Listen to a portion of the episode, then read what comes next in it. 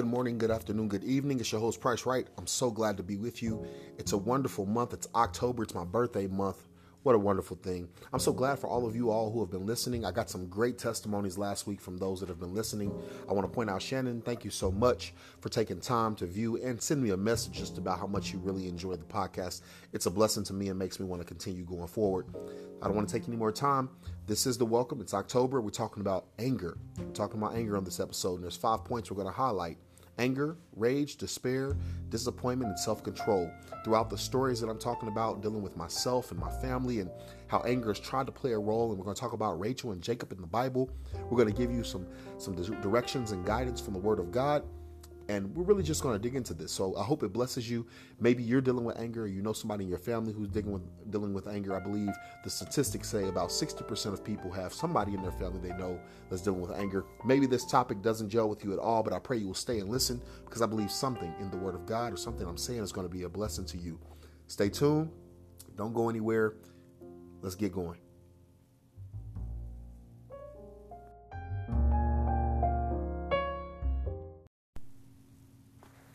So let's talk about anger. There's 5 points I said we're going to highlight: anger, rage, despair, disappointment, self-control. You'll hear all of those as I talk about this topic. Last week I was at Walmart, and the whole day had been full of some different situations that just caused a buildup of like a cloud of heaviness on me and my family. We were rushing, and we're doing a lot of things. We had a lot of events going on. It was just a lot happening, and then I could just feel all around me anger trying to creep in and build up just because of being frustrated. And frustrated probably should have been a word that was one of the highlighted words. Frustration is something that always happens when you're dealing with anger, because frustrations build up, they boil over, and then all of a sudden anger happens, and then sin happens a lot of times if we don't have self-control. But I was angry and upset. My wife was upset, and we were having that moment where I kind of had to take a walk with my sons, and she had kind of went in the room for a minute, and we just were separate. So we're having that moment already, and it's heavy.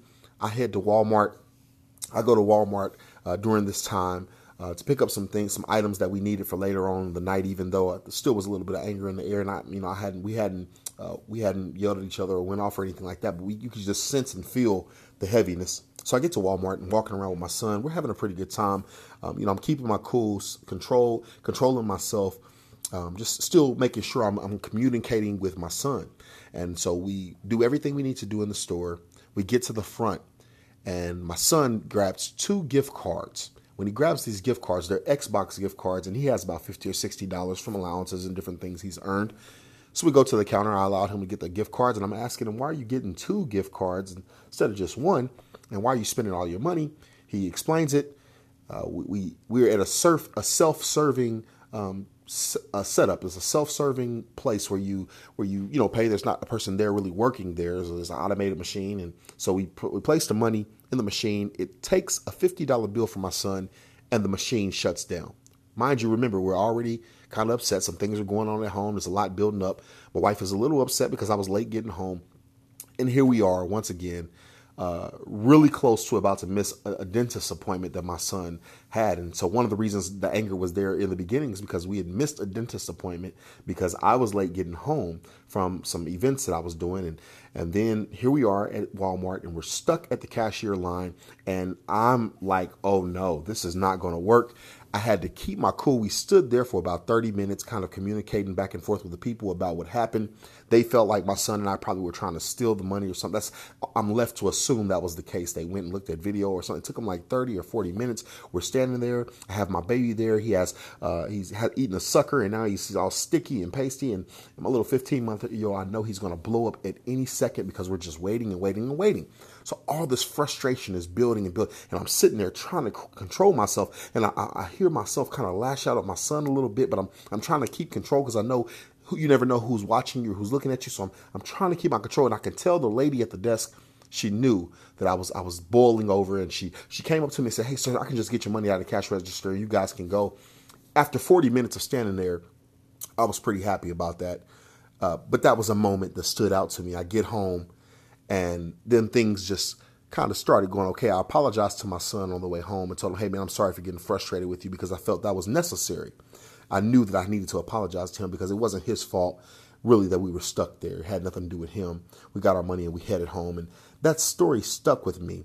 And it really stuck with me because, you know, how do we act when we're dealing with angry situations, when the frustrations build up and when we want to go into despair because hope seems gone and there's disappointments because something has failed and we have to have self-control. And if we don't hold those things back, then rage happens and we get mad and we hurt those that we love a lot of times because they're the closest people to us. And that's not okay. It's not okay at all. So self-control was a huge fruit of the Spirit that I had to put on display this past weekend. And I wonder, have you ever had to put self-control on full display?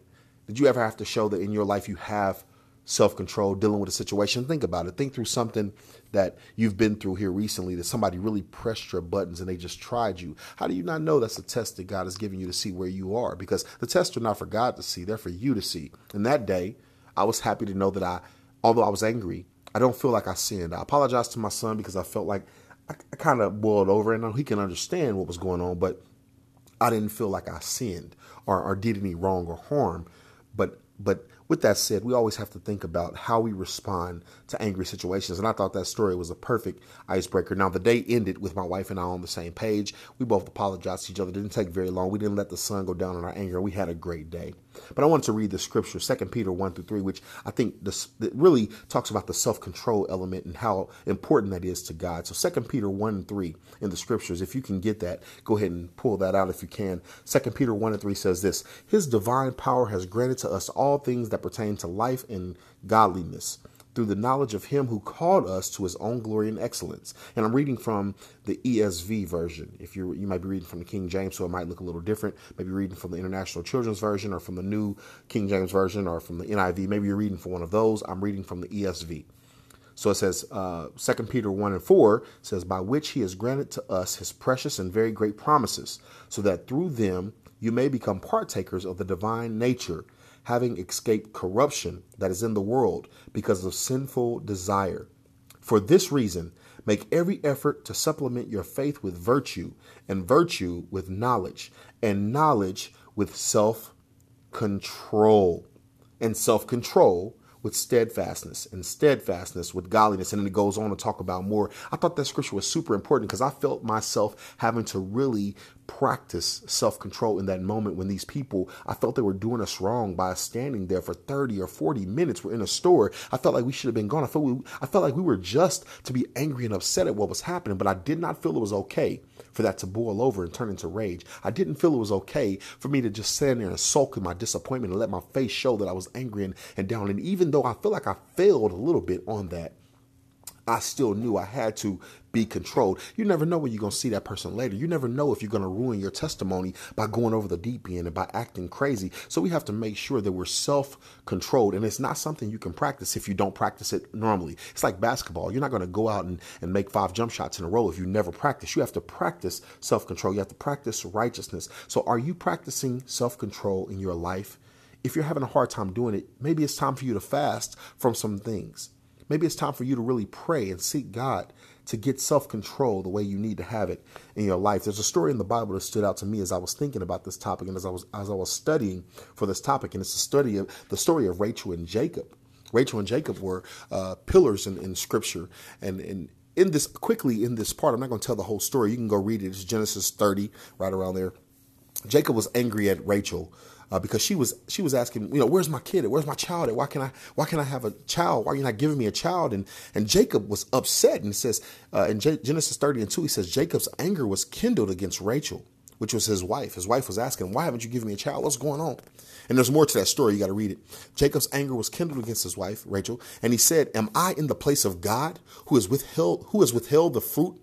Who has withheld from you the fruit of the womb? I'm going to read that again. And he said, "Am I in the place of God, who has withheld from you the fruit of the womb?" He was upset. Even in the scripture, you see times where people were upset and they either lashed out or they said something or did something. This was a situation just like that. And if you go back and you read it, you'll know more about the story. We all have those points. I had that point with my wife that day, that morning. my wife was asking me something, and I kind of lashed out. It wasn't right. I just shouldn't have done it. I didn't say anything cruel, but I kind of said something real smart and sly and slick. We all do that sometimes. We say little slick comments and think we're going to slide about. Well, my wife was moved by it. She was a little upset by it. I bet Rachel was a little upset at this part. Even though what Jacob said was right, I'm sure Rachel kind of felt kind of slighted. Like, why would you say that to me? We have to be careful. See, the people we love the most tend to feel the wrath of our anger, because when we're around them, we let our guards down. We're comfortable with them, and we're ourselves. So it's really important that inside of us, there really is self-control and kindness and peace, because if it's not, it's going to come out on those that we love, and we'll do things that we regret, and we shouldn't do that. It's not right. It's not okay. We need to get the self-control, because the people around us should know. Those, the ones closest to us should be the ones who know that we're really walking this thing and really living this thing. If the people around you don't know that you're really walking and living and expressing your faith in the Lord, then there's a problem there. So you have to make sure that you're living and walking out self-control. Here's another thing I thought of. It's another quotable. Our kids experience and remember our anger in a positive or negative way, depending on how we express the anger. I'm gonna say that again. Our kids experience and remember our anger in a positive or negative way, depending on how we express the anger. My son, he was watching my every move. And I knew it. I thought about it. It was intentional. I knew, okay, my son is watching how I handle the situation. I know I'm getting upset. I'm starting to get frustrated. I'm starting to kind of lash out at him. So I knew, okay, there was a little bit of a lashing at him, even though I still was pretty controlled in myself. I didn't do anything crazy or go off or start cussing or yelling. So I knew in the car I had to be intentional about the apology, because our kids are going to remember that. Maybe you don't have a child of your own, but you have nieces and nephews, or you have somebody around you who's younger than you that's watching you. How do you express yourself? Expressing yourself, sinning when you're angry and going off and cursing people and saying, doing all kinds of nonsense and hitting people. That's the wrong response. And people are going to remember that, especially your kids. The final quotable was this: to discipline your children when you're angry never seems to have a positive result. You should never discipline your children when you're angry. That's what I'm not a child psychiatrist. I don't have a degree in that. So I'm giving you my opinion and my personal opinion. I don't think you should ever discipline a child when you're upset or angry. And by discipline, I'm not talking about necessarily spanking or whipping. I'm talking about whatever discipline methods you utilize in your home. You shouldn't do it when you're angry. You should take time to calm down, think about it, and then, do discipline. Discipline is something that's positive, but you need to make sure you're not angry when you're doing it. The lessons learned from this are, when we're angry, but we don't sin, we represent ourselves well, and we represent God well. That's some of the lessons that come out of this. And having self-control to stay calm under the pressure of stress and anger is a sign of spiritual maturity. And if you're mature, then you're going to be calm. You're going to hold yourself. You're going to be self-controlled. You're going to think about what you're doing before you're doing it. You're going to be very intentional about all that. And that doesn't mean that we have to be fake or ignore problems and situations, but it means that we will think before we speak. And even when we're handling complicated situations, we're going to handle them with grace. Even when we're being direct with somebody. I'm a very direct person, and I think it's okay for you to be direct when you need to be. Even the Bible doesn't say anything about not being direct. Yes, if you're upset and you have something going on, you should tell somebody about it. You should open your mouth. You don't have to be fake, but you should be intentional about being calm and having self-control. Here are the directions from God. This is the directions that these come from God's word. And it's Ephesians 4:31. It says, "Let all bitterness, wrath, anger, clamor, and evil speaking be put away from you with all malice." 32 says this, "And be kind to one another, tenderhearted, forgiving one another, even as God in Christ forgave you." And that's from Ephesians 4:32. I want you to go back and listen to that. I'm not going to read it again. If you need to hear that, that's the direction from God's word. So you're saying, well, it's okay if I get angry and go off. Well, go back and read that and get some self-control in your life. So God has given us direction on what we need to do, what we have to do with our anger. The question becomes, are we willing to obey what God says about what to do with our anger in his word? To believe what God has said and to follow what God has said, we must believe the word that God has given through the apostles and the prophets. God's going to hold us accountable for our obedience to what he's already said. And we can try to look for a new, fresh word from God, but the words of life are renewed every single day in the word of God from the apostles and the prophets and from the Son of God himself, his words and his actions were written down by the apostles, who were a pillar of the church. So we have to make sure we're renewed in that word every day and keep a focus on what he has already said and do what he's already said. We can't let the seed that God has given us fall on bad soil or be taken away from the enemy. I was talking to a good friend of mine, and I was telling her, I was saying, hey, you got to make sure that when God gives you a word from someone, when God speaks through another believer and shares some things in your life, you don't want to let that word fall on bad soil. You want to make sure that you take the word in your heart and you make sure you go forward in obedience, because if not, you're like the Bible says, you're like a person that's looking in the mirror. You're like a person that's looking in the mirror, but then immediately you forget what you look like. You turn around, you forget what you look like in that mirror. And that's probably not the best example, but you got to make sure you get the word in your heart on good soil and you go forward with power and you allow God to change you and transform you. Here's the stats for anger. And you can find these at webangermanagement.com, webangermanagement.com. There's a few stats that I found that are very important. These key statistics from the Anger Report are this: 64% say the world is becoming an angrier place. Look around you. Think about it. Watch TV and the movies and different things like that. When you're around people, have you noticed that? 64% of people say that the world is becoming an angrier place. Maybe it's because it's magnified on social media. Social media maybe magnifies that. Almost a third of people polled, 32%, say they have a close friend or family member who has a trouble controlling their anger. So somebody in their family, 32% of people say there's somebody who has trouble controlling their anger. How do you help them? And maybe not help them, how do you be a light to that person? Maybe without sparking the anger in their life. You got to think through that intentionally, because if you're listening to this episode, there's a good chance you're the one that's going to be the one to be a light to them and a help to them. So how do you do that intentionally? More than 1 in 10, 12%, say they have trouble controlling their own anger. That's not a lot of people. 12% is not a lot, but that's 12%. And we don't want to be one of the 12%. So we want to make sure we have self-control. And then finally, more than 1 in 4 people, 28%, say that they worry about how angry they sometimes feel. I was one of that 28% on Saturday when I was with my son at Walmart. I was a little worried about how I was feeling in my anger. I felt it bubbling and boiling. We have to be careful with that. And so let's define a few of these topics, and we're almost done. The 5 topics were this: anger, rage, despair, disappointment, and finally the last one was self-control.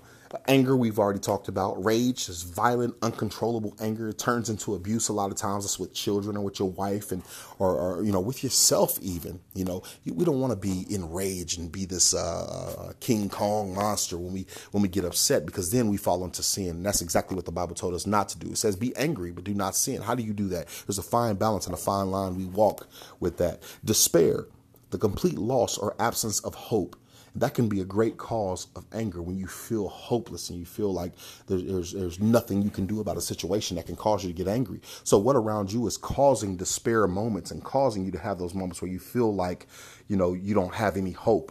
We have to find a remedy to that. The remedy to that I know of is in my faith in Christ Jesus and the words of the apostles and the prophets. As I read them, as I pray, the Holy Spirit of God moving on my life and keeping me from getting into places of despair. And even when I feel like despair is trying to come around me and hopelessness is trying to come around me, I'm able to reach out to my circle, my connection of people that I trust, my brothers and sisters, specifically my brothers that I build with on a regular basis, and talk to them and share with them the things that I feel. You got to have people around you that you can trust in your circle. Do you have somebody around you that you can trust with something? Do you have a church family, a church home where you're able to share things with your brothers and sisters there at the church? I'm not telling you to leave that church or telling you you're with the wrong church. I'm saying maybe you need to be more intentional about what you're doing at that local body. If you're at a place now and you're feeling outcast and like nobody's around, have you reached out to try to change that scenario? If that's on your heart, have you been the one to try to say, hey, I'm going to connect with someone. I need to connect with someone. Maybe it's time that you do that and become a person that can be trusted. And then you maybe will find other people that you can trust also. I'm almost done. Disappointment is the feeling it's the feeling of dissatisfaction that follows the failure of expectations or hopes to manifest. And disappointment all the time causes us to be angry. I was disappointed with the service that I was getting at Walmart. Of course, I was getting angry. Rachel was disappointed with Jacob because she felt like he wasn't giving her a kid. And he told her, hey, it's not up to me. I'm not God. So disappointment can cause us to get angry, obviously. And then self-control, finally, the ability to control oneself, in particular, one's emotions and desires, or the expression of them in one's behavior, especially in difficult situations. As I said before, I was in a tough situation. I'm sure you've been in plenty of tough situations in your life, and how you handle those situations is going to speak volumes to your family, your friends, and those around you. And God wants us to set a good example, and God wants us to have a great testimony, even in ourselves, and pass the test when we're tempted to be angry. So here's some things to think about. What times have you been angry and sinned?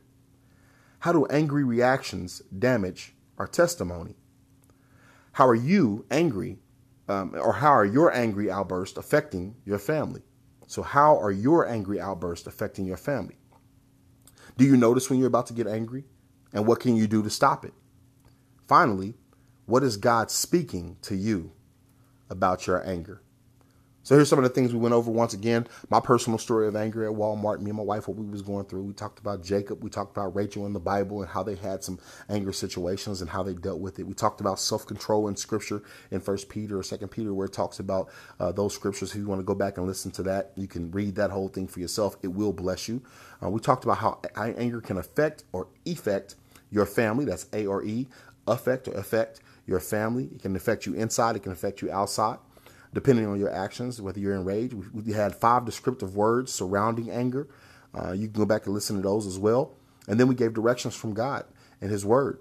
And finally, the last thing altogether is a word that I kind of created. And this word is kind of actually hard to say. I created it. It's like disciples, but it's the disciplative application. Disciplative application. I'm sure if you look it up, you won't even find that word. That's how should you, a disciple of Christ, handle information or share with someone that you are discipling. And that's what it's all about, sharing with someone that you're bringing up in Christ, someone that is following you, someone that you can trust. I talked about people that you can trust. If you have somebody you can trust and that you, when you are going through despair or disappointments and you're reaching out to them and you're keeping yourself from getting angry or saying, hey, I got to share this with somebody because my anger, my frustration is building up. If you have that person, then how are you sharing this type of information with them to help them overcome their anger? Or, you know, how are you building up someone that's coming under you, a peer or a follower, somebody that you are helping to grow in Christ? Maybe it's a family member, maybe it's a friend, but I guarantee you it's somebody that you can trust. So make sure that you're applying these things that we're talking about on this episode. All right. Well, that's just about it. I hope you've enjoyed, and I'll see you again on the next episode. This is Let's Talk About Anger with your host, Price Wright. This is Love Unlocked Radio. You can find me at Facebook or Instagram, even Twitter. You can find me at Price Wright II or Love Unlocked Radio. Have a wonderful, productive, and intentional day in our Lord. I'll catch you next time.